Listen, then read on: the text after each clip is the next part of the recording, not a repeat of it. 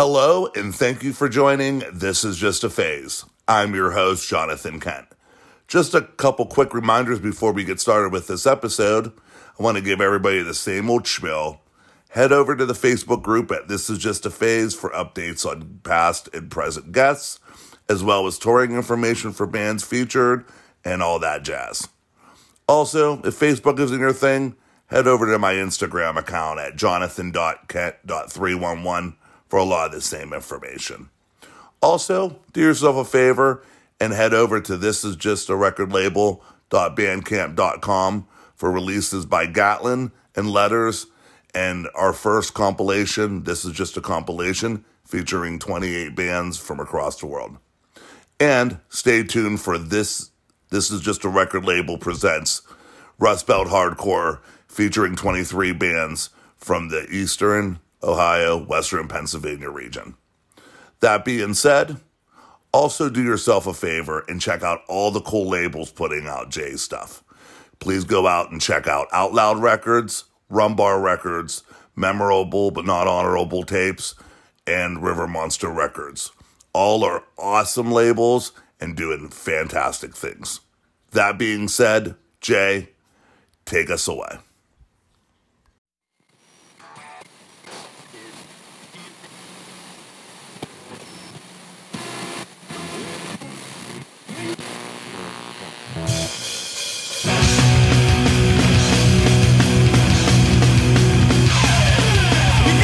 Motivation and you've got no self-esteem. There's a hole inside your head with no feeling to be seen. Let's go.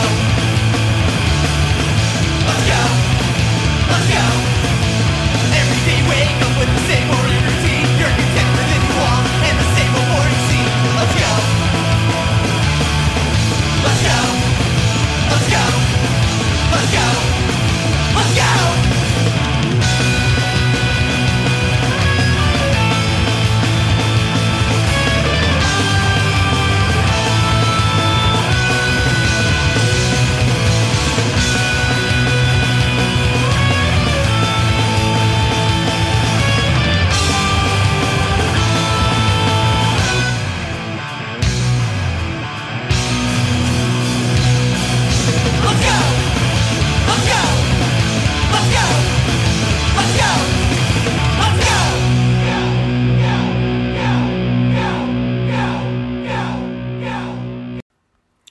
On this episode, my good friend Jay Prozac sits down with me for a third time.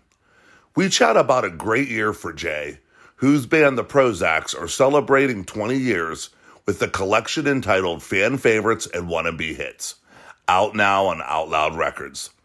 And the release of his second solo album, Won't Back Down, out now on CD by Rum Bar Records and cassettes by Memorable But Not Honorable, and vinyl to come out soon from River Monster Records. And the success that that solo release and several of the singles have already garnered. We also chat about another collection by the Prozacs to be released soon called Welcome to Camp Cheerful, which is the earliest recorded demos of the band recorded in Cleveland, Ohio, recorded with members of the Vermin. That release will be coming out on my imprint. This is just a record label very soon. We also chat about tons more. So please sit back and get excited for this episode of This Is Just a Phase.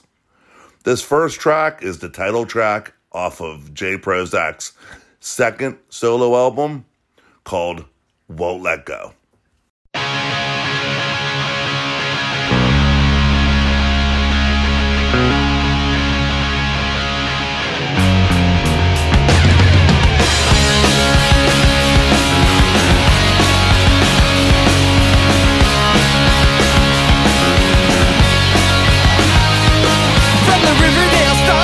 Feet on the ground,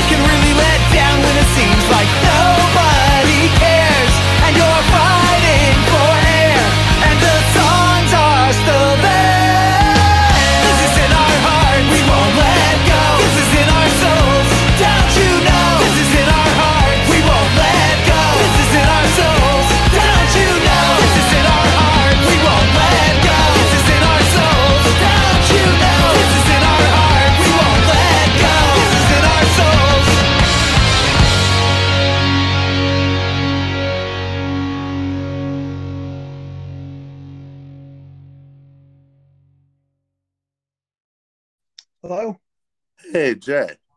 Yeah, I'm on yeah, on speakerphone again. Okay, it sounds better now, man. Before it was like interference. All right. Is that good? Yeah, you're totally good, man. Sweet. You know what the key is?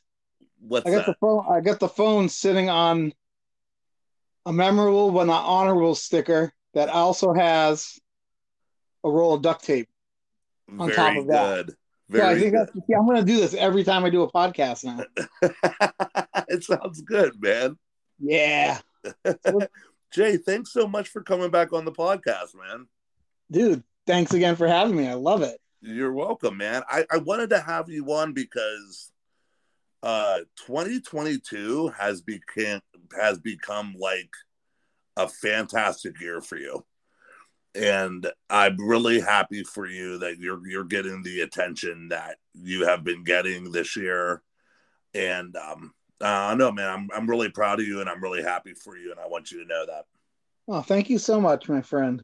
it, it couldn't happen to a nicer guy and you know we've been talking over the past several years about things about your place and every you know in the scene and stuff like that and i think this year has in a lot of ways proven uh, has answered a lot of questions to you um um because the amount of tension that you're getting this this far into your career uh really speaks volumes to how you have been seen within the scene overall. I appreciate it. Yeah, I You're don't really know. I don't really know what's happening. I don't know if I'm just kind of moving over to the side and getting some new years or what.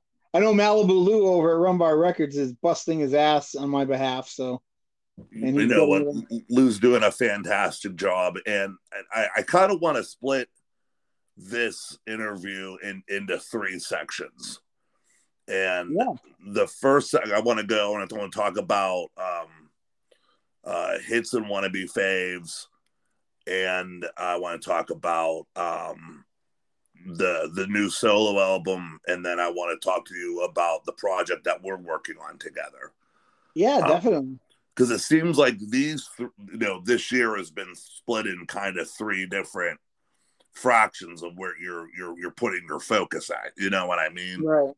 um so i i, I want to start talking to you um late last year um you had gone ahead and uh decided to put out a, a greatest hits collection called fan faves and wannabe hits Yeah, the Um, key word is there. It doesn't say greatest hits in it. it says wannabe hits Wannabe hits. But I think within, but I think within the scene though, it's it, it, it- like I always, I always hate with with punk when bands put out greatest hits because it's like really, you know what I mean? Because not a lot of bands do really release single singles like radio singles Yeah, we've- pro- we've never had a- singles. We've never we've never had a hit. I've never had a hit. So Not in that's that why, That's why I didn't put greatest hits. not not in the sense of a greatest hits. Um, the the, the I know what you mean. That's kind of like a traditional greatest hits is like really like the radio singles and all that stuff of whatever particular band. but but what this but what the collection is is 33 songs spanning 20 years of your band you know the the either songs with music videos or or um songs that have gotten you attention have been featured on comps uh songs that um are are fan favorites live and at live at shows Exactly. You know and and and like i said i mean you know how long i've been following your band and it's it's stuff as far back as obviously 2002 through now right. um with the new song blah blah blah um but like if like if somebody were to come to me and were like okay what songs would you like if i want if i if i want somebody to check out the prozacs what list of songs would i give them and you pretty much nailed songs that i would have people check out on on on the comp i mean you know we talked before the double feature charlie hargis um, around all of tonight pieces. Those pants would look better on your sister. You know, Yeah.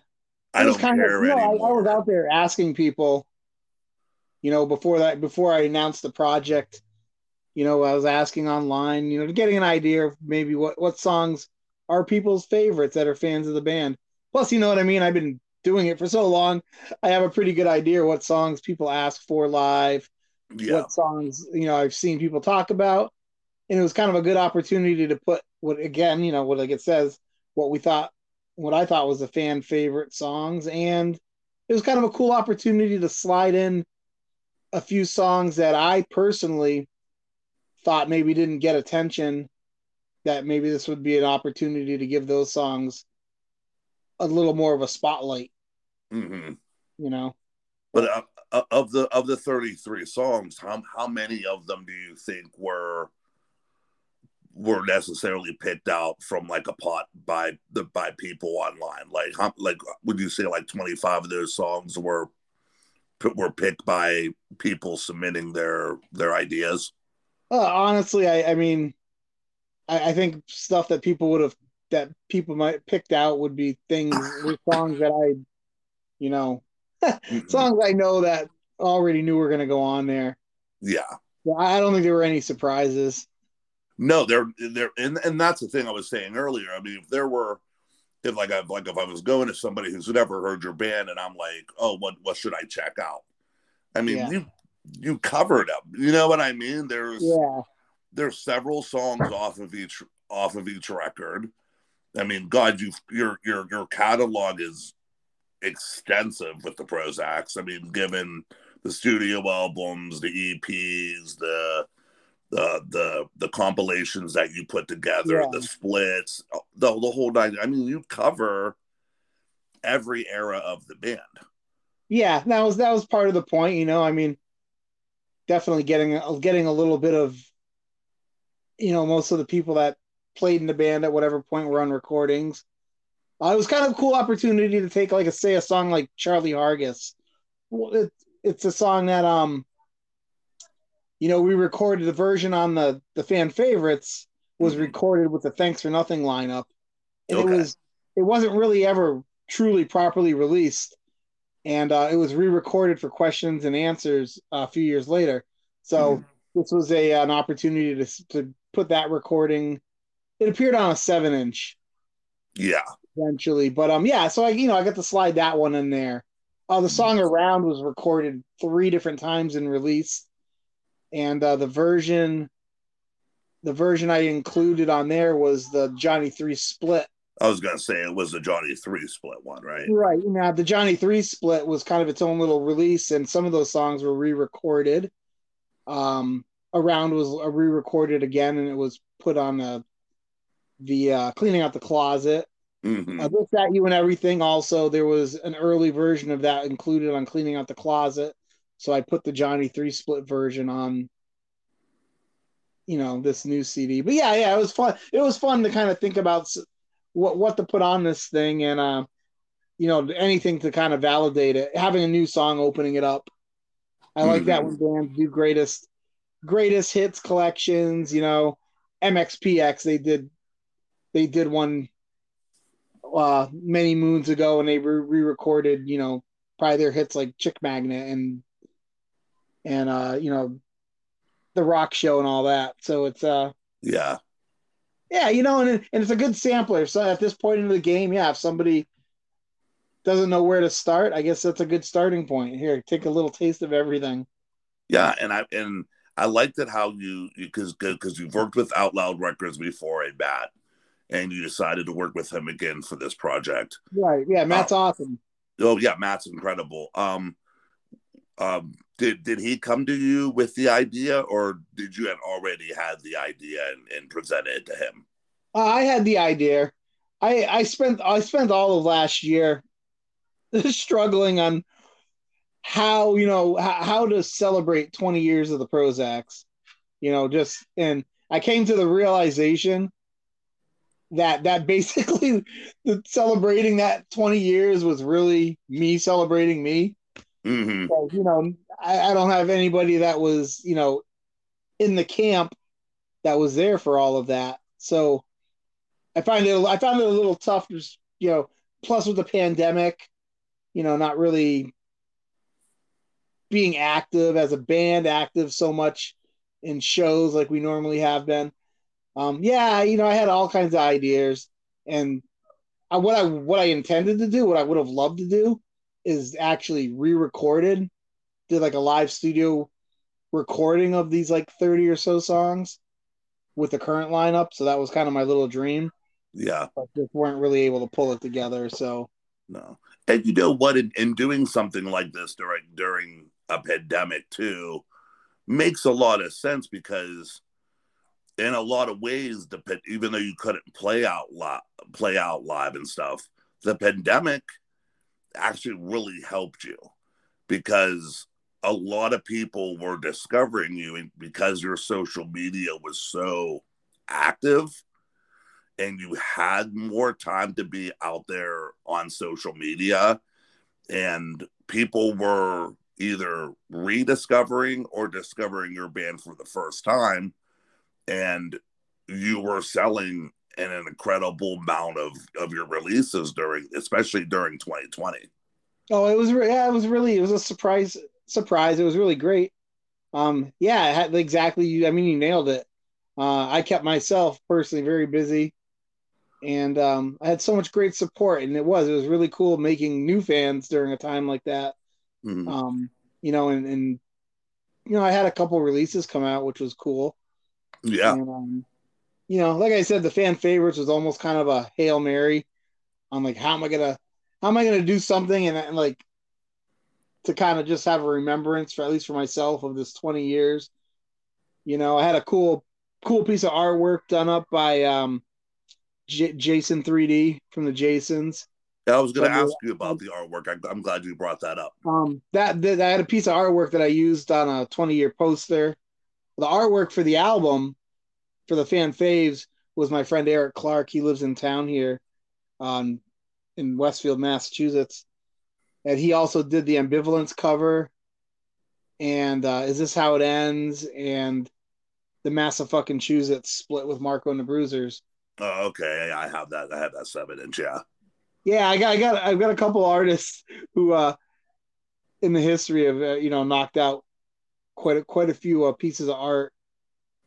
And um, you know, Eric Eric Clark's one of them. It's cool working with somebody local and Mhm. someone you- you've known and you see. And uh, Jason three, you know, 3D has done several pieces for me. Ole O'Brien has done several pieces throughout all the projects Mhm. and um, James Rael from uh, he lives up in London, Ontario, Canada. Uh, he did the Johnny Three split, oh Um, okay and I, I built a, a lifelong friendship with James, and he's amazing. And he's he does video game design and stuff. It's really cool. He's involved in some rad shit. But he Mhm. did. I mean, he did cleaning out the closet, Johnny Three split, uh, questions answers, our split seven inch with no intention, and a lot of smaller other pieces, random pieces. oh So, that's yeah, the cool. artwork's cool. But fan favorites, yep, that uh kind of file, follows up off of ambivalence, the kind of creature Mhm. creature thing and everything, and uh, yeah, the fan head. yeah i You like know. that too because like obviously you, you put out the video for for blah blah blah and the fan monster is featured in the video and i thought that was kind of cool to incorporate Yeah. the two That was, um, That was done by a, uh, a fellow down in uh, Canada, or it's not Canada, Brazil. Uh, his name's uh, Jubilee, I believe. oh okay Uh, but he, uh, yeah, he's done. I got a video on hold off the new record that he also did an animated video, and he just did one for the song "Out of My Face." okay But yeah, he took the artwork that Eric did, and then he drew, illustrated all his own artwork off of that, and made that Oh. crazy, crazy, wacky video. oh that's incredible I, I I when that video came i went ah that's awesome like they tied it they tied it together they they, they made a cohesive project you know the two Yeah, it was- projects are somehow cohesive It was cool because that song's exclusive to that release. That's the only one, you know. So hmm yeah, that's that was kind of the train of thought. that it was emphasizing that release and having a new song exclusive to it was definitely uh, the way to do that.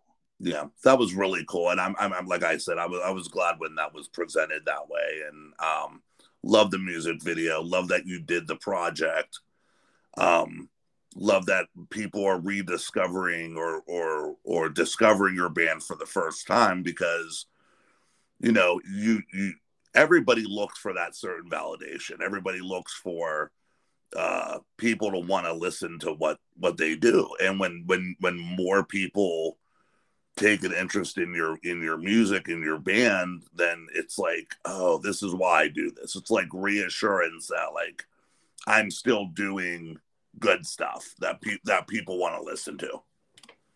Yeah, no, it's awesome not to be taken granted for. yeah especially during a shitty time like the pandemic you know we had nothing we had nothing else to do but watch tv and listen to records you know look look at how Yeah. many bands we me and you had discovered during the pandemic and and and and that applies for everybody else too that's discovering new music and um discovering you know discovering your band in the process Yeah, no, it's it's it's wild. You know, you find new ways, find ways to work around what's going on, you know, and hopefully come out of it uh, with some new skills and new talents and some new friends and connections. hell yeah man hell yeah I don't wanna think about it. Just trying to live without it. Makes no sense to follow your heart when everything just falls apart.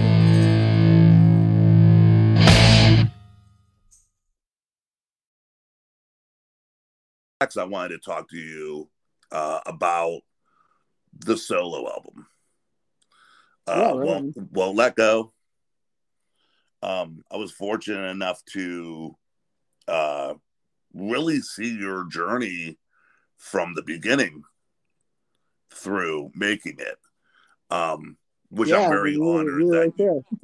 what's up? Yeah, you were right there. uh Phone and I'm- away.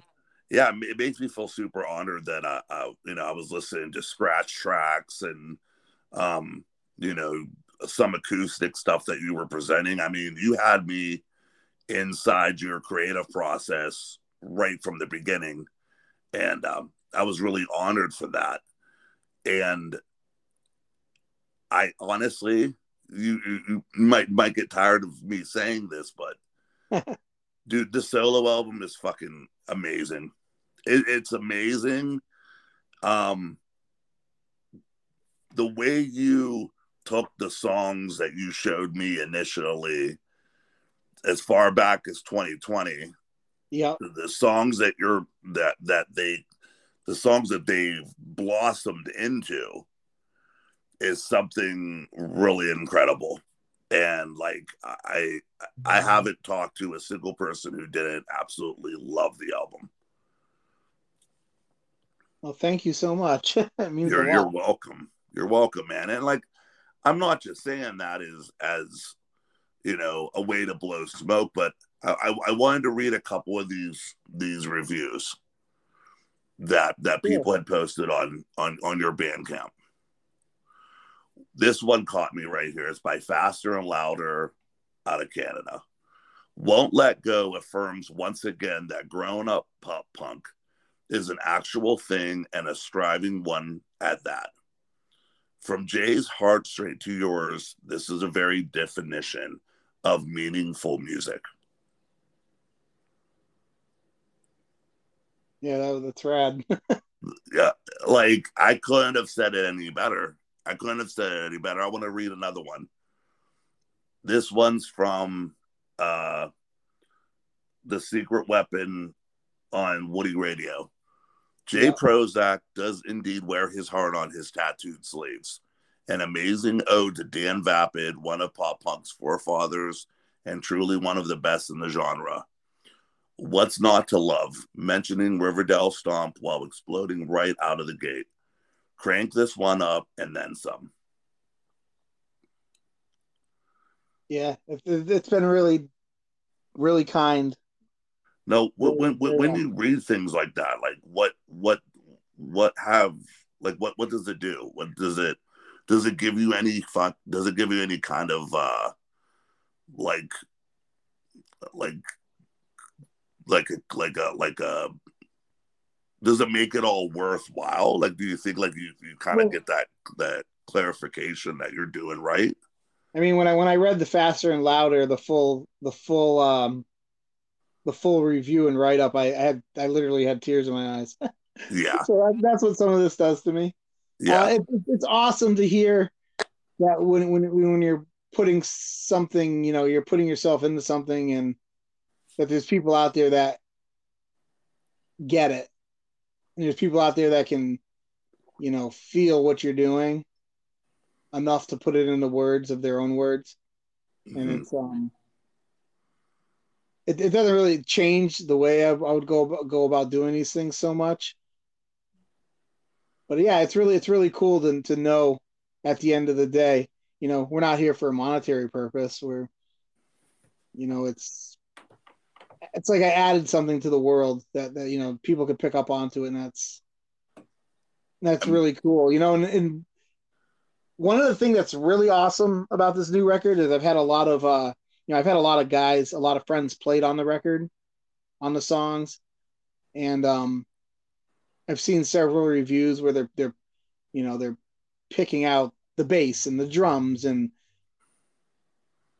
having things to say about these things. Um, you know, my my wife and my kids on it and their contributions and the production and with you know working with Angelo.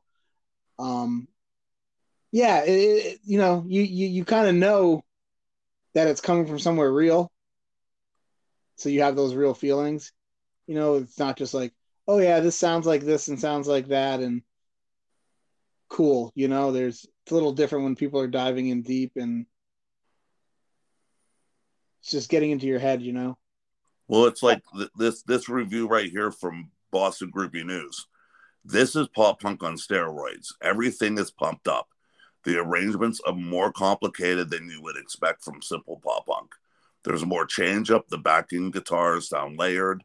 The busy drums are full of life, and the accompanying riffs are sharp and weave their way through the songs.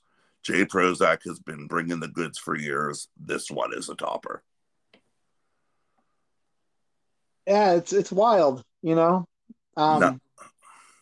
uh, I've had a lot of new new new people talking about the song, the, the record, and the songs, and that's all due to Malibu Lou and Rum Bar. I mean, he's he's putting it in places and getting getting some some attentions in places I've never didn't even know existed, and um, kind of rotating around different bands in that circle, and it's it's really cool. you know, so some people to hear like longtime fans or people that know the music know what I've been doing to say things and have new people that never heard me before, never Mhm. heard the Prozacs or whatever else, and getting getting uh you know those fresh takes. Yeah, I don't know, John. It's wild. It's cool. it's like it's not like the world's changing, but my little world is just getting getting some kick.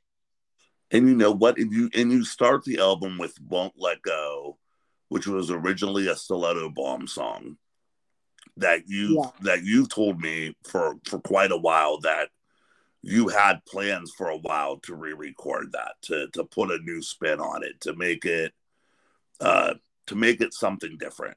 Like you always in the back of your mind wanted to redo that song. Not that the Stiletto Bomb song wasn't good. No, the Slow Bomb version was great. yeah, you just wanted to put uh, a, a different spin on it and, and kind of push it differently. Yeah, and it's a, it's a fantastic opener. It was the perfect opener for the for for the for the record.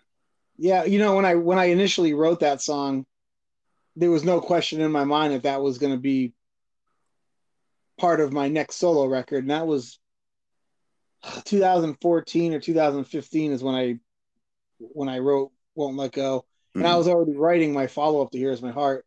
So, you know, maybe that's part of the thing with this record. Like, at the end of the day, there was a lot of uh the songs that were on there were meant to be on there. Mhm. and um yeah I, I guess that one i maybe maybe the the the original just uh didn't didn't get the attention i was hoping it would and um yeah getting a new putting a fresh uh, spin on it Yeah, and I mean the album starts bang. I mean you go at "Won't Let Go," "For the World," "Regret." Um, one of my favorite songs, "Claustrophobic." Um, you know that that's kind of like you know you kind of ease in with "Won't Let Go" and "For the World," and then you like all the cylinders pop off by track three, and it's just like and then "Claustrophobic" hits, and you're just like fuck. Like it's so good. Like the way that you tracked it, it's it's it's it's like climbing a, a, a hill. Like you start out like, okay, I'm I'm getting eased into this. This is a great song. Then you then you go a little bit more, and then you go more, and then claustrophobic hits, and then you instead of doing what you think you're gonna do, you hit with people I know, which right is one of the one of the songs that uh, that your that both your sons sing on. Um, Right. That that you you start to see you start to see the uh, you know when a lot of people are reviewing the album, they mention how it's like a family affair and that you're you're getting everybody involved on it, and you know you do the same with Building Blocks, who which that song has taken on a life of its own, with No, the way that it's being played and um, on all different kinds of platforms with satellite radio and everything. I mean, holy shit, dude. Um, but it, it then the songs don't because your kids on them, they don't sound hokey or you know gimmicky or anything. You just you wanted your kids to be a part of something that you have been building towards. Like this solo album, it's like you've been waiting to make this album. oh yeah Do, Yeah. do you know what I mean? Like, because we talk all the time about the trifecta of of your first solo album to to the last Prozac album, ambivalence to this one. Like they all kind of they form almost like a trifecta. Like yeah your there, there's, there's a sing there's there's kind of a there is a thought that i had you know when i did that first record in two you know i was recording the first one uh 2012 2013 Mhm. and i i was continuing that and some of that that train of thought and the material from there seeped its way a little bit into stiletto bomb. It's and was fully visualized years and years later through ambivalence and you know this is the the, the final you know the final thought that was going on there. So yeah it had a lot of time i mean this record could have been several different things it could you know uh, the way the you know the material songs But like "Wishing, Waiting," "Feeling So" from uh, "Out of Time," "Rocking Out." Those songs were all from the Ambivalence record. Were those were all those are hard panned songs for this next solo record, and they made it to Ambivalence. So hmm which was kind of cool because it made way for songs like "Regret" and "Claustrophobic." Uh, "Days Go By," "No Matter." Those songs were the newest of the batch. When we when uh 2019 when we recorded uh beat of our hearts um there were seven songs recorded. And at that time regret and claustrophobic were brand new. Okay. and i didn't even have names or lyrics for either of those songs in the studio. And ironically regret started out with stiletto bomb Oh, You- wow. you- yeah yeah i started writing that. This is how intertwined everything I was, i'm doing is doing you know kind of uh all the projects i am i've done have intertwined. And um you know but that was like a musical thing. I didn't have lyrics. I think with regret i had the basis basics of the song. And i knew the woe parts and everything you know. And i had the the melody lead melody in my mind from like day one. And there no no no no. So um but over time you know it's really cool because this like you said you were there you saw you heard i talked to you i've sent you all kinds of versions of the songs and you know the pandemic changed things how they were going to be Mhm. and one of the one of the you know i i wound up having a another session in the studio like a year and a half later with my buddy marty on drums and that's when we did won't let go yeah. know, we did no matter and days go by was already i had already recorded the acoustic part and the song was going to stay acoustic Yeah, because that's the one that you sent me. You sent me the acoustic version of Days Go Yeah. By and Here With Me, like pretty early on. Yeah, and I left the acoustic, and then I and I went in the studio with Marty, and we we did a second half of the song. So he wasn't even familiar with the acoustic part. I just recorded the second half with him on drums, and then we you know we put it all together, and I am, you know, I did everything after that. One of the the biggest differences on this record was the fact that I recorded lots of the I recorded almost all the lead guitars from home. Hmm and you know i really i'm not i'm not the most proficient lead guitarist. I'm not a lead guitarist. And uh, what i spend my time on is the, the root melodies and, and layering and you know in the prozacs i write a good portion of the lead guitar probably you know more than more of it than i don't hmm but I, I don't play them live. And um, if someone's better than me in the studio, you know, I'll have they'll play the guitar, the lead. But I still, even on the Prozacs, I play seventy five percent of the lead guitar usually. Yeah, Jed will come in on a couple tracks here and there and and, yeah, and try actually uh, the only the only the only Prozac song Jed's on guitar is blah blah blah. Oh yeah. at this point. Yeah, yeah. But um the uh anyways, yeah, those songs get to see a lot of change because of how long it took to do and like I said, I had a whole I've had a, a whole album lined out for years and um as I did projects, some songs went here, some went there. Uh, things like having my kids and having Andrea on the record, it's all came natural. hmm Like it's funny because when um when right from the get go when Andrea was in, in, you know singing on Prozac's material and all that, you know, there's always the concern: is it going to sound good or anything? And yeah, I told her out of the gate not to be a jerk, but if it doesn't sound good, I'm not going to use it. Yeah. Even even with my kids, I wasn't going to put my kids on it just to put them on it. You know what I mean? so maybe I'm a little bit of a jerk like that, but that's also the quality control. But but you I know love, what? At the I, same I love time, having though, the having the kids on. You know, Ty, you know Tyler's been squeaking on the records here and there since he was little, and you know Cody got the full lead vocal on uh, "People I Know," and he he was all over building blocks like throughout the song, Mhm. and uh, it was really nice having Andrea uh, back on "Regret," and she was on "Out of My Face" on the last rec- Prozacs record. Mhm. Um, so yeah, it's, it's, it's all that stuff is kind of just naturally happens and uh, it's great.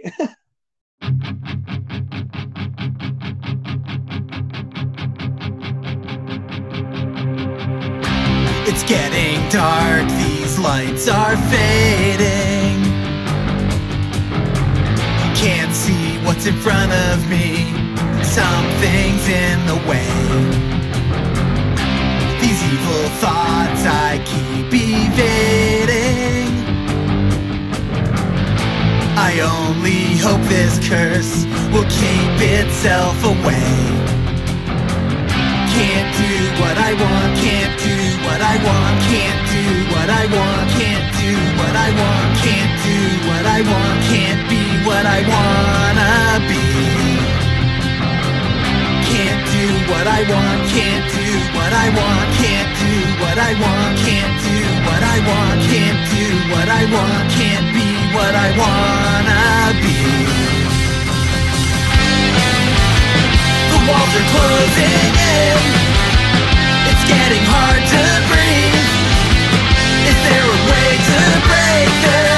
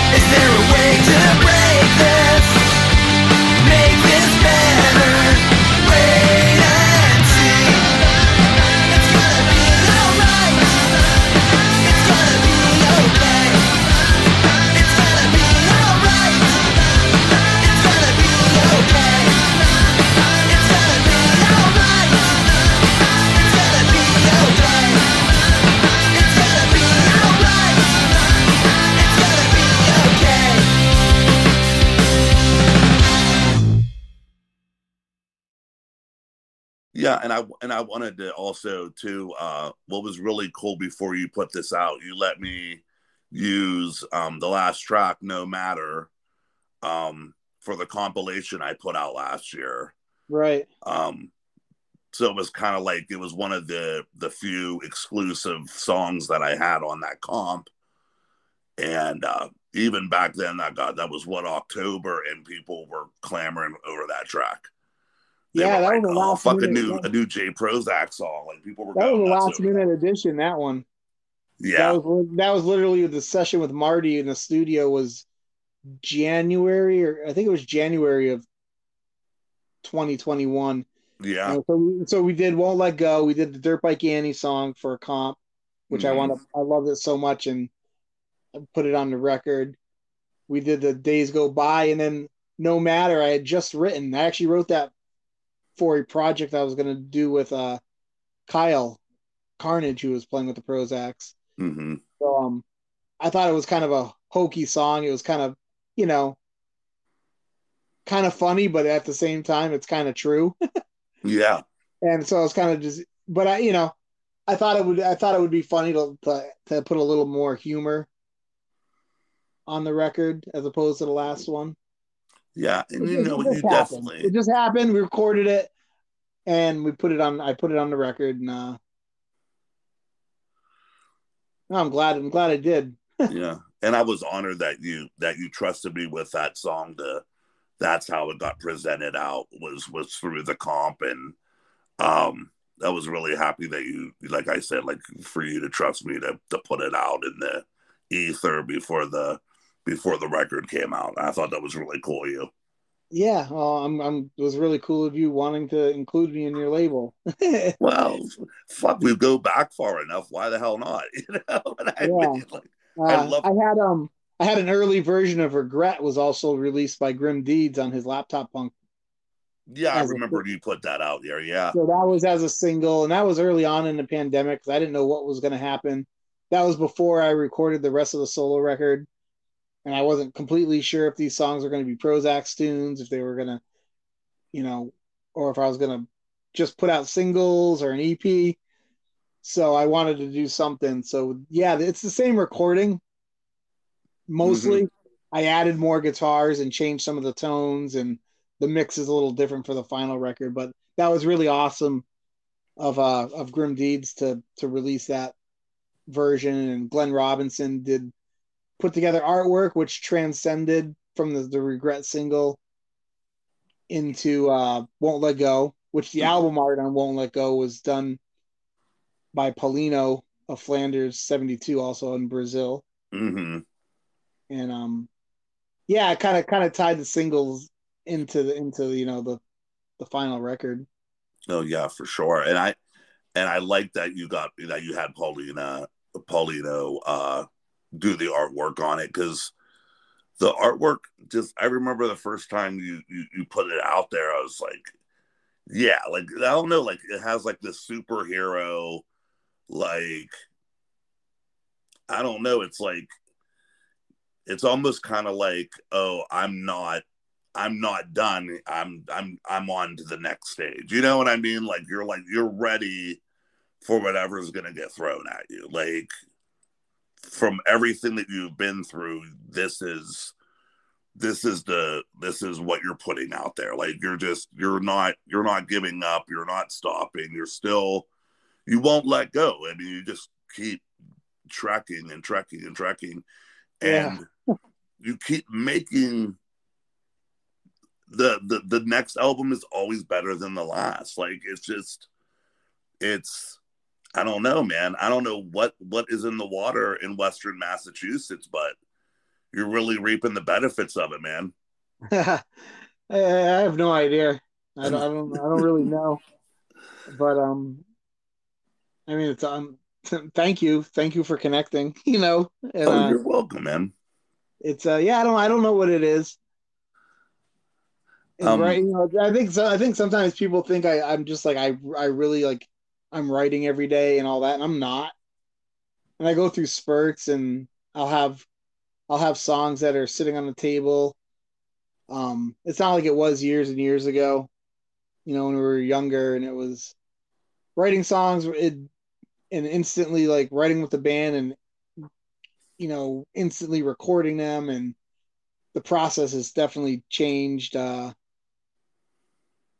and you know, when it comes to the lyrical stuff, I guess the stuff that's uh, weighs more heavily on myself, I just naturally spend spend more time and more calculated with where I'm going to put these songs and present them. And uh, the one the one of the cool things with this record, like I was saying, I did all the guitar work at home, all the uh, the lead guitars, and I added a lot of rhythm guitar. Uh, n- you know, tying. I was taking two studio sessions and trying to tie them together. So I went back over the original sessions for the, the first seven songs and added more rhythm guitars and whatnot. But really getting to like get the lead, you know, J- Jimmy, my drummer and one of my best friends, he uh he always tells me, even though I'm not as proficient on the guitar, he feels like whatever vibe I'm trying to portray from the parts I write, he feels like it's just not the same when someone else plays them, even though I'm a, I'm maybe a little sloppier around the edges and simplistic. So this record kind of fully embraces that, nice you know, and I just doing it at home with no pressure and you know, rather than being in the studio spending sixty dollars an hour or whatever, uh, Yeah. Getting frustrated because I can't hit something that's stupid and simple and handing it over. You know, I get to really, really get to lay it out and just No- uh, get, get get whatever I'm hearing in my head, work on it until I get there. Now, do you feel like since you didn't have that kind of pressure of being in a studio all the time, do you think it, it, it made the it made the songs flow a lot easier? Like you weren't you weren't trying to follow part A, part B, part C exactly. Like it kind of allowed you to kind of color a little bit outside of the lines a little bit as far as performing and constructing the songs. Uh definitely with like the guitar arrangements and um you know, even like tidying up like backing like backing vocals and that sort of thing. Um yeah, I get to spend a lot of a lot of that work. You know, say even doing lead vocals on on a lot the last couple records, I'd I'd spend hours at home doing my lead vocals and getting them just how I want them and sometimes I use them. Some of the songs on Ambivalence, I the lead vocals were done at home, uh, and a lot of it was I got it exactly how I wanted it. I'd send it to the studio, and then I'd go in and I just copy over myself through the say the better gear. You know what I mean? Mm-hmm. And um, yeah, no, definitely get, getting the time to to just sit there by yourself and without real any real constraints or pressure. Yeah, it's it adds it adds something different. Awesome. Um, There's also a charm though to like being under pressure and banging something out, but then not overkilling it. Like you know, you get you get what you get, and um, you kind of live in that moment. Yeah, and I think you did a little bit of both with this with this album. Eh, You know, there were they were. I'm sure there were songs that were. It was a lot easier to kind of crank it out, and then there's other songs where you're you're kind of going back and revisiting, like, what can I add here? I have the Mm. extra time to be able to spend the extra time on certain songs as you're going. Yeah, you know, like like the the, the I was telling you, regret and uh, claustrophobic. Those songs were so new when I went in the studio with Jim, like he barely knew them, and I Mm. didn't have. Like I said, I go back and I look at the studio notations. It's it's new pop song one, new pop song two. You know, So, you know, I had I had no lyrics, or maybe I, I had melodies or whatnot, and I'm I'm mumbling through the songs, like you know, for scratch takes or whatever and um, I got to fill that out. But mu- so musically, we laid down what we had, and that's the the the, the base of it, you know, because I kept my guitars. And uh, when I went in with Marty, when we did "Won't Let Go," no matter. I mean, I think "No Matter" was basically flushed out a couple days before we went in the studio, hmm and uh, Marty had never heard the original "Won't Let Go," so that was one of the fun things with with that was it was a real fresh take. So so Marty wasn't listening to the original, the original version, which I was trying to do it with Jim. We were gonna maybe do "Won't Let Go" together. And he was having a tough time because he knew he had the original one embedded in his head, but I was able to work myself around that because I had parts and ideas I wanted to do. You know, I knew how I wanted to to to arrange the song. So um yeah, so like again, we went in the studio and we did a one day session, and that was the one day Marty was in the studio, and what we came out with was the rhythm guitars and the drums and everything structured. But the, the extra stuff after that, yeah, I got to spend a lot of time. Uh, you know, I had several bassists. Some of them recorded their bass at home. Some were in the studio. I recorded some of the bass at my house with uh, Jed. So yeah, it was an interesting, interesting um, process. Um, there's two things I want to touch on before we go move on and and talk about uh, the other album you have planned for being released. Um, I wanted to talk to you about the bonus songs that you included on it. Um, covers from all over the place. Um, Yeah. Ramones song, queer song, um, and some tracks I wasn't really too font too familiar with when you when you recorded them. Um, what was your decision in deciding to include the uh the what is it uh six bonus tracks? Uh so that was Lou's idea over at Rum Bar. And uh cuz I I'm not I'm not big on like bonus material Mhm. or hidden tracks and that kind of stuff. I've always been I like the I like the idea of the album Mhm. and um I'm trying to think back like maybe, maybe uh the playing the chords we love there was an, a, a bonus song included the song Let's Sniff Glue was on the Mhm. LP version you know but anyhow yeah that was Lou's idea and um you know part of his thinking was I had the I gave, I sent him like 20 something songs I had recorded Mhm. And he chose those are those are the six he chose. And i had four of those songs that are on my bandcamp as a bonus as a uh, ep mm-hmm. and that was uh, behind the mask. And i my intent was just every time i recorded a single or a cover or something i would just throw it up there and i never did. I left it at four songs. Mm-hmm. so originally he was like what do you think if we included behind the mask ep and then I, and I was like, well, you know, I have a bunch of other songs, and um, Mandy was recorded, the Manges cover, which Mhm. was recorded with the Ambivalence session, and it was a bonus, a digital bonus on the Mom's Basement Records uh, Manges tribute. So it didn't get on the actual record, and I felt that was one of those songs. I was like, I love that recording. I love that song.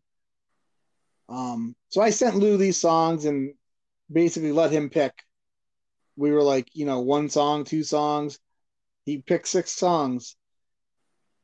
And again, like I think part of the thought was like songs like the Tom Petty song and the the the Ramones tune was kind of like maybe could be gateway to people that don't, you know, a lot of people hear a cover by a band first. Yeah. And I've never again, I've that's never really been my route. And you Um, and you picked and you picked really interesting tunes too. I mean, you didn't go. I mean, you picked later stuff. She's a sensation, and you picked I won't back down. Like those were interesting choices because it's not like your your automatic go to song for either artist. You know what I mean? You were kind of like you picked them because you like those songs. Correct. Yeah, definitely. Yeah, probably Yeah, the same with Mandy, like you said, with with Mandy, Mandy from the the the Manges, The Manges, yeah. the Manges, yeah, And I think that's partly with Lou Lou picking those tunes. They most of those songs really aligned with the record, you know, as, as being on the pop side of things, hmm and it, you know, wasn't the typical J. Prozac fast pop punk song, you know. yeah, But Um, yeah, you know, like actually, Mandy had gotten a little bit of airplay, hmm and um, the Tom Petty song "I Won't Back Down" is, has been getting played on XM radio, and uh, you know it's wild. yeah, You know, it's pretty yeah, I get it. People like to hear things that are familiar, so I think that was Lou's thought. Here, let's give them a, you know, because I'm a whole new project for his label, and Mhm. probably a lot of the bands and his his his crew, you know, his contacts and his world might not necessarily know the Prozacs Mhm. And um, so you know, those are some gateways, and I think it's fun because, you know, I love those recordings and those songs. Um, I did decide not to release it digitally, so the digital distribution of the album is just a straight up album. Oh, okay. Um, so they're basically they're they're on the CD, they're on Bandcamp, and uh, they you know I, there's an LP version. So so as far as the, this album goes, it is coming out on LP, and I'm working with River Monster Records, uh, Larry at River Monster, another awesome label, Mhm. uh, super awesome. Awesome. people. Um, so that's coming at the end of the year, and memorable but not honorable. We'll be doing a cassette version as well Awesome. stoked on all that. But right now we're uh, total Rum Bar mode.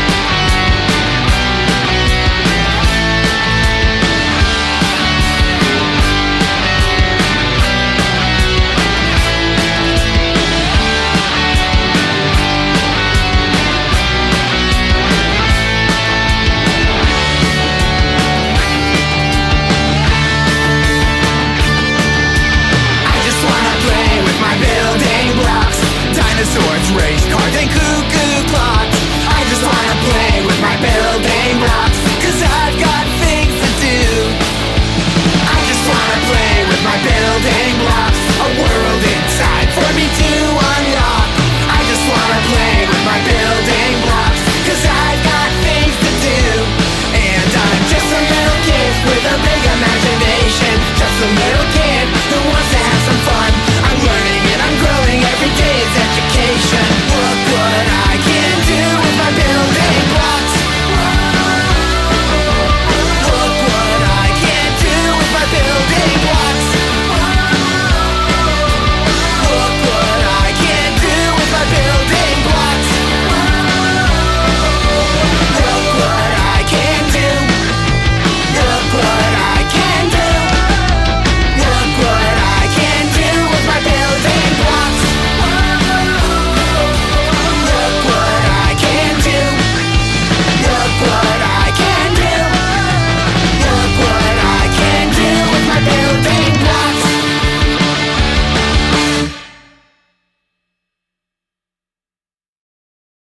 Now, one last thing before before we move on, um, can you explain how the success of building blocks um, has just completely taken off? And were you shocked that that was the song to get attention? I mean, with you know ten other just as equally great songs. Um, how were you, how how did it make you feel to to, to hear that building blocks was a song that uh, the satellite radio was really pulling You know, like I don't really know. I, I feel like Lou wanted to to launch that song as a single, Mhm. and and that was kind of on him. You know, so it wasn't like he was. I think sending out our album all over the place. I think it was a let's pick a single, and he re, he released it building blocks as a single on his Bandcamp with Mandy as the B side, oh okay and um, and both songs were getting some play, and for whatever reason, he he was able to uh, pitch it to uh, Faction Punk on Sirius XM, and they grabbed the song. and uh, yeah, I was very great. surprised that that would be be the song. And I don't want to say it was awkward, but it was definitely a, a, a in conversation and discussion with um you know my the people I play with and my wife and everything else. Like, yeah, it's kind of odd. Like you've been writing all these punk rock songs and you've got something uh, in a platform kind of bigger than than you've ever had a song on, and it's this song getting played between you know the Dropkick Murphys and the Offspring and whatnot. yeah And um, and I think while even listening to the song, it was more the train of thought of like what it was about yeah was kind of, and when when you sit back and actually listen to it, I'm like, I don't know. I guess it's not not that odd. I mean, musically, it's a it's a poppy punk rock song, I guess. I know it's not like it's like a kid song. It's it's Yeah. a, a, a well written song that just happens to have your kid singing on it. I mean, it's still I mean, a, a, a- a J. Prozac song. It just there's more to it, and it does. Like I said, it doesn't. It's because it's getting played. It's it's getting played because it's a good fucking song. You know, at the end of the day, yeah, you know, it's. I- I guess you know, as far as the lyrical content goes, it's you know, I was literally sitting with my youngest son Cody at my in-laws' house, and and I, and I he was he was he was playing with Legos, and I that the idea of that song came into my head. I started, I'm you know, I was sitting sitting there. He's playing. I got my father-in-law sitting next to me. I'm strumming on one of his guitars, and I wrote that song. And I had thoughts about writing children's album Mhm. over the years, and the I've had material, and it was. I think I never did it because it felt like it was a forced thing. Mhm. If I if I was gonna do it, I was gonna sit down and be like, I'm writing a children's album, and I think I was never able to put myself in that frame of mind. But I wrote songs, a couple songs on my first solo record, "Calling Sick" and uh, "Don't Go." Had a Mhm. song that my mom had wrote lyrics, had wrote a poem about me when I was two years old, and I I con- I made that into a song when I was two. So like these pieces were there, and then I, you know I wrote building blocks and people I know. I wrote people I know right after I started writing building blocks while I was sitting there. You know what I mean? So it was like it's like I could write this children's themed album, but I wasn't. I couldn't put myself in the frame of mind. I think and just be like, I'm writing a children's album because I'm trying to capture this market. So it's really organic. It really happened organically, and I thought the songs were really good. I wasn't sure about people I know because I thought musically it was so standard by the numbers Prozac. Mhm. Like you know, it was like it's the essence of my my pop punk songwriting, and to me, that's very. It, it, seems to come easy. Mhm. So when I write songs like that, I like the Ripper on the last record, Yeah. you know, like songs like that just come easy, and I, I think that's why I don't write full on albums in that me because it doesn't challenge me as much. Yeah. So maybe when I, at this point in the game, when I put out less songs like that, they they they have a little more. They're a little more special, Yeah. you know. But And but I- um, Oh, sorry. No, I just wanted to say, and you know what? if For anybody who knows you and followed your career, your first solo album and and ambivalence wasn't shying away from, you know, having your family a part of the process of making music, even as far back as as as questions, um, and Stiletto Bomb, you always incorporated your family somehow into what you're making. So it doesn't surprise me that the culmination of all of those years of you doing that is people I know and building blocks. It makes complete sense because you were always sprinkling them in your music, whether it was the Prozacs or Stiletto Bomb or your solo stuff. Right.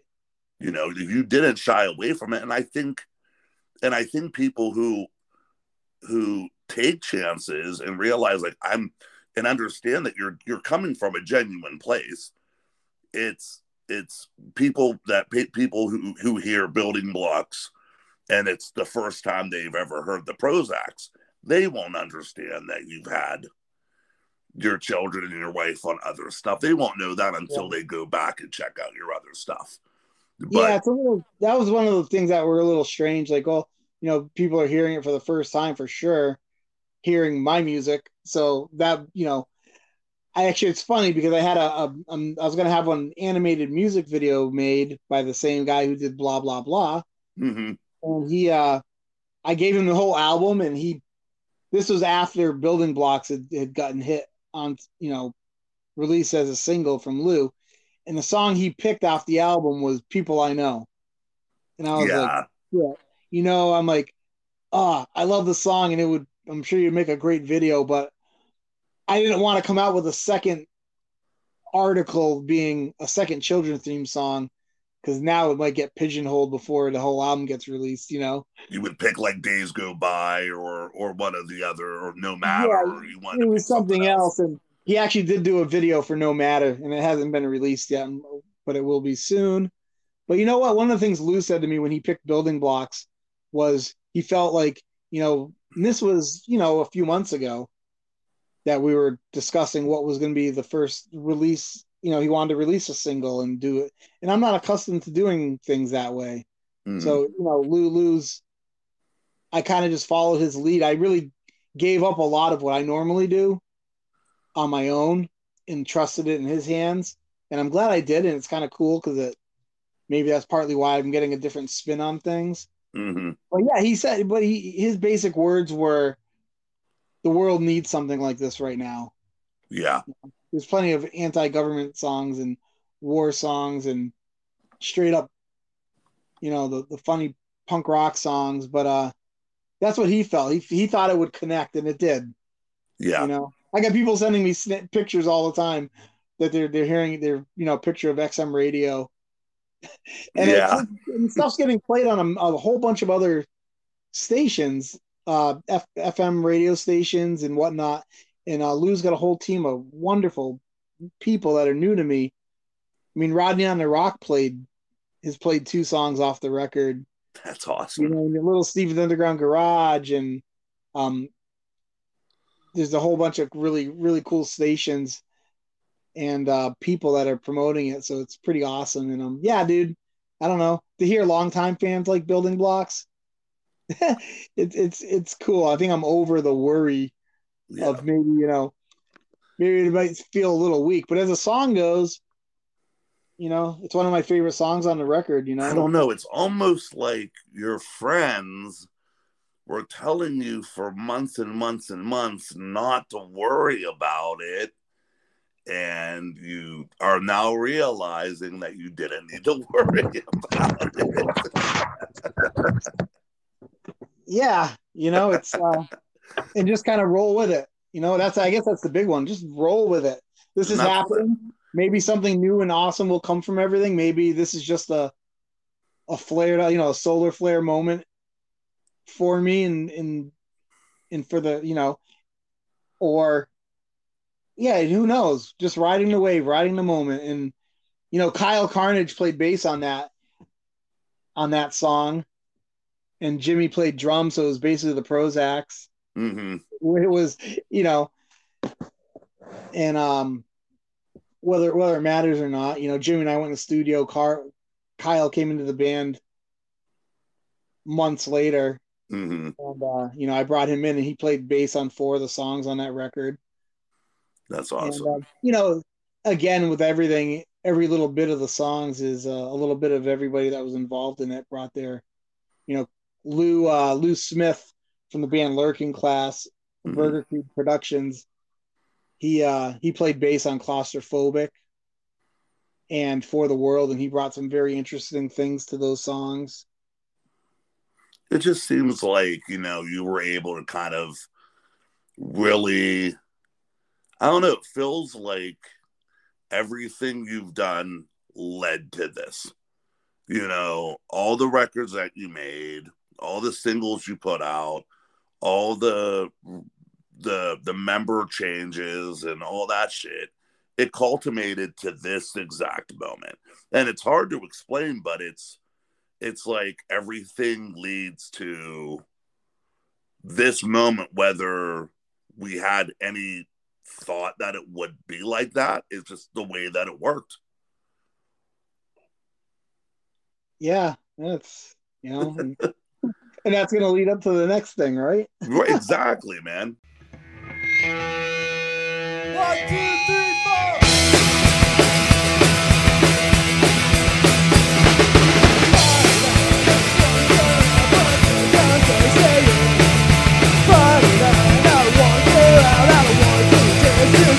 It's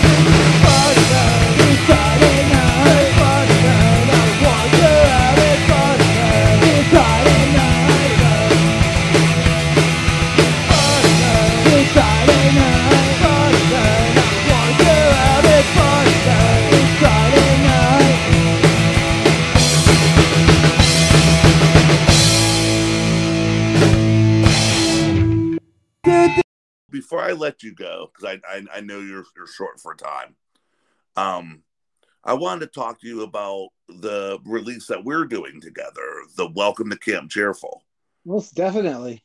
Um, I just wanted to let the listener know basically it's the earliest demos of the Prozacs. Um, basically 2001, 2002. Um, let the let the listener know a little bit about uh, what what what led to this uh, doing the initial uh, demos for for the band. Well, obviously, um, I have a colored history. The Prozacs have a very colored history. and there was a history before we recorded, before the first album, Thanks for Nothing, was recorded. And um, we did these pretty cool studio recordings before doing Thanks for Nothing. And I, I've always kind of had a spot in me where I'd wanted to to put those out there. So um, the story goes there was a couple different lineups of the band started in 2001 for three months had the first lineup of the band and we wrote nine songs. Three of those nine songs translated into the next lineup. And um started in september 2001 and by june july of 2002 uh, we recorded demos in Ohio. Why Ohio? Well, I, I I had a, I had a, a couple friends in Ohio. They were in a band called the Vermin, and I'd been friends with them almost from, you know, from my first time out on the road. And I was talking with those guys about my pro- my new project, the Prozacs, uh, and their drummer Ralph, two brothers, uh, Ralph and Ben. Ralph's name is actually Tom. yeah. and Tom, Tom played drums. I love Tom's Tom sound. But uh, yeah, I didn't know. We didn't know what the Prozacs were going to be, what we were going to do. Um, and we were not sure what we were going to do for a drummer. So again, this was like June, July. It was June. I think June we went out there. June 29th was the Mhm, I think that's what you said. Yeah. Yeah, yeah. So uh, we went out to Ohio to record 16 songs. And some of these songs were songs I had worked on, the band had worked on with the original lineup. Some of them were songs that we worked on with our second drummer, Justin, who was brother of Grandprixx guitarist Eli. Mhm. So Justin was in the spring, spring, early summer of 2002. Uh, we worked on songs with him, and I sent Ralph and Ben a handful of songs that were just guitar demos, just me on a guitar singing into a cassette tape. Mhm. And Ralph worked on the songs. Um, so a lot of those songs were never heard, never played with a band until we went to Ohio for one day Mhm. and we went out there we played all day long worked out the arrangements and then we ben was recording us he hit record and uh, he had like an, an eight track i believe and we recorded live 16 songs And this will be the first time these will be released in this manner. The original, the original recording. Right. So of those 16 songs, 11 of them were were recorded. Uh, we came back from the, the Ohio trip, and then just a quick short on that. We went back out. The intent was we were going to record these demos. Then Ralph was going to use the demos to record the real drums, Mhm. basically recording over the demos to the to the final arrangements, which he did.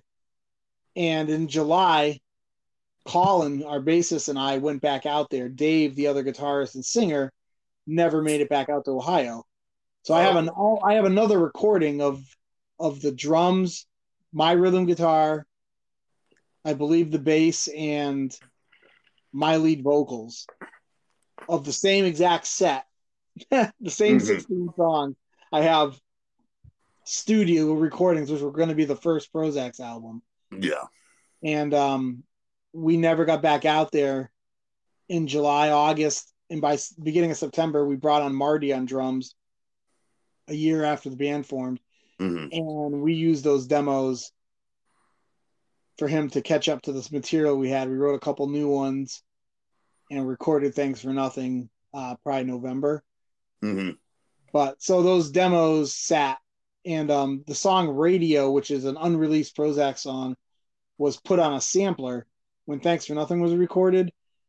Uh, we released, I believe it was Friday night in double feature, hmm and we put the demo of the song "Radio" on the samplers before the first album was released.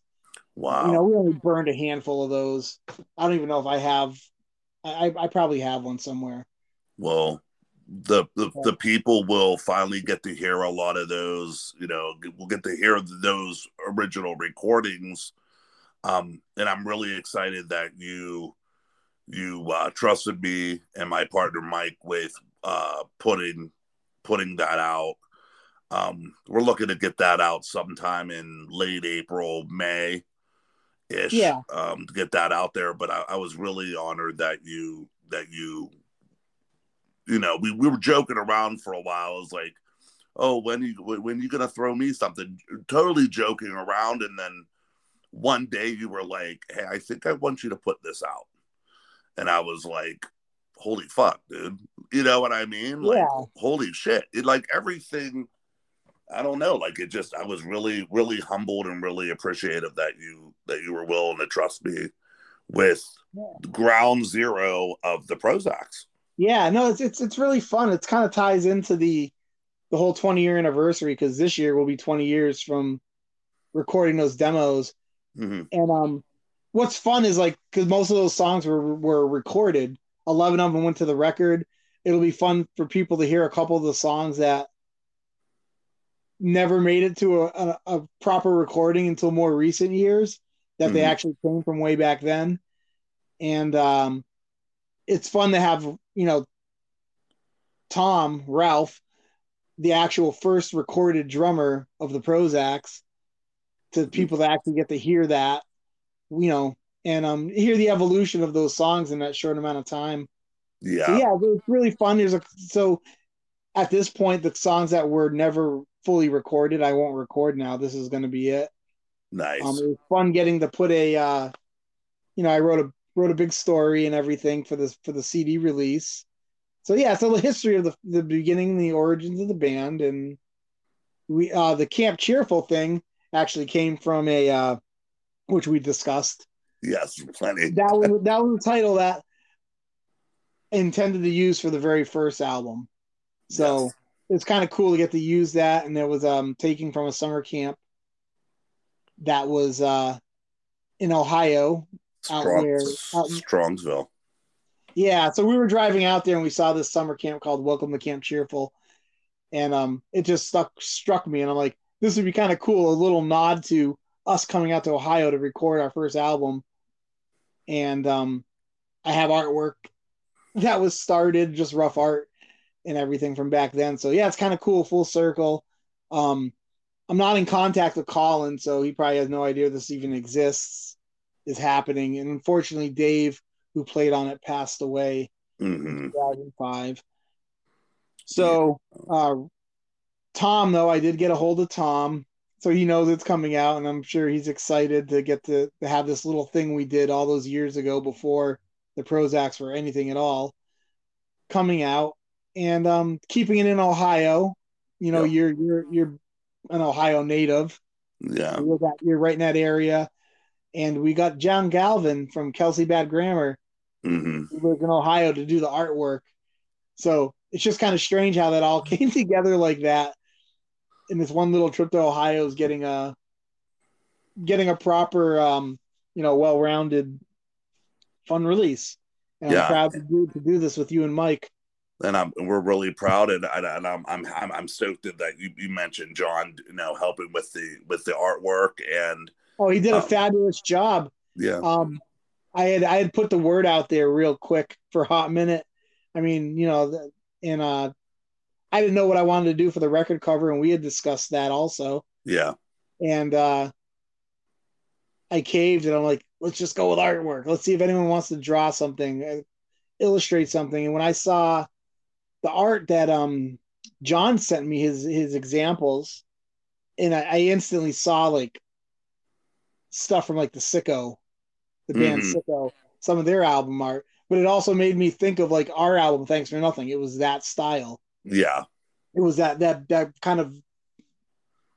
It the just old fit. the old. MS paint that whole kind of that clip art that uh that old Yeah, school the- look to it Yeah, and, and he knocked it out of the park. He he he killed it. He he was sending me demo or you know uh, sketches and ideas, and I had my my my little uh, insights on it and whatnot. And I you know I I sent him an initial sketch, but you know he ran with it and um he he killed it. And it's like I said, it really it grabs the feel of that era perfect. yeah I, I I can't wait for it to come out I can't wait for people to pick it up um and like I said like you know we're gonna be getting to it really soon uh once we get everything done, we're gonna get those pressed and um we're gonna get that CD out there so so people Yeah, I mean can it's a fan. It's a fan's release. It's for the fan that has Yep. everything. it's you for know, the fans Andrew yep. Neal, if you're out there, buddy, this one's for you. there you go but it really, you know, it's not something you want to give somebody. I've never heard this band. What do they sound like? It's a uh, been around a long time, so I can air out the dirt. You know what I mean? And it'll be it's fun. for the it's for the fans who have stuck beside you through the years um your way of showing you know where you come from because they've seen where you've gone now it's time to let them see where where where it all came from it'll be funny hearing some of those songs with uh, before the verse because some some some of the lyrics weren't finished. Uh, some of the lead guitars, I'm just humming them or yelling them. or you just blah blah blah Exactly. well jay thank you so much for coming back on the podcast, man. Hey, thanks for having me again, man. We'll definitely do this again and again. I hope. yep, and you're part of the uh, three club, the three guest club. Nice. Uh, you're with uh, Nick Spoon and Zach Buzzkills being on the podcast three times. That's a good place to be, man. Yes, you're a good company, and and my three biggest, you know, three of my biggest supporters, man. Oh man, dude, and I, and I haven't learned to not babble. No, me either, man. What the I'm, hell? I'm 40, 40 plus episodes in, and I still babble too. uh, who needs who needs concision? Is that even a Exactly. word? Is that even a word? Yeah, I we'll go with it. say it? Yeah, it's a it's a word. We'll we'll we'll, we'll put it in Urban Dictionary. It's a word. My my wife will let me know if I if I made it up. I probably did. We'll we'll we'll wait for her her uh, opinion on that. All right, all right, John. Well, it was great talking to you. It was great talking to you too, Jay. Send my love to the family. Uh, my love back to you and your family as well, man. All right, take care. We'll talk to you later. Take it easy, brother. All right, bye. Bye.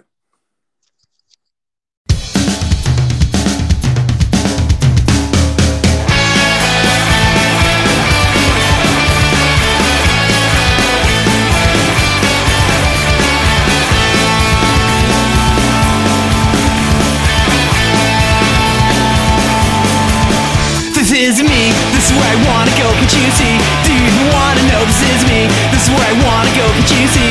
Do you even wanna know? Got my whole life ahead of me, Why should I waste it away being unhappy? Is this too much to ask?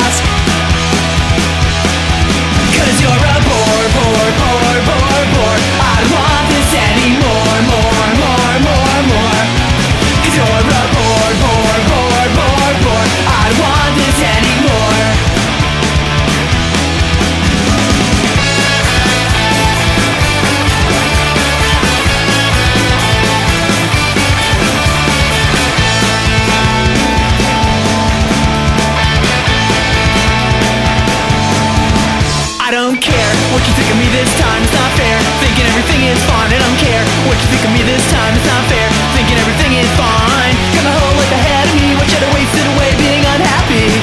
Is this too much to ask? Cause you're a.